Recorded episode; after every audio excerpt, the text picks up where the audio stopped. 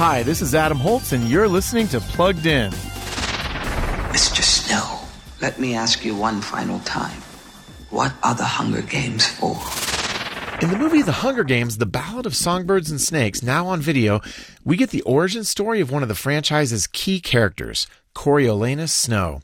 64 years before the events of the Hunger Games, Snow is assigned to mentor a poor young woman named Lucy Gray in the competition. His loyalty will be tested mightily. Will he choose love or power? Murderous conflict between children lies at the heart of this grim prequel. A few characters demonstrate honor and compassion, but overall the vibe here is dark as teens face off in disturbing mortal combat. Some language creeps in too. So we're giving The Ballad of Songbirds and Snakes a 2 out of 5 for family friendliness. Read the full review at pluggedin.com slash radio. I'm Adam Holz for Focus on the Family's Plugged In.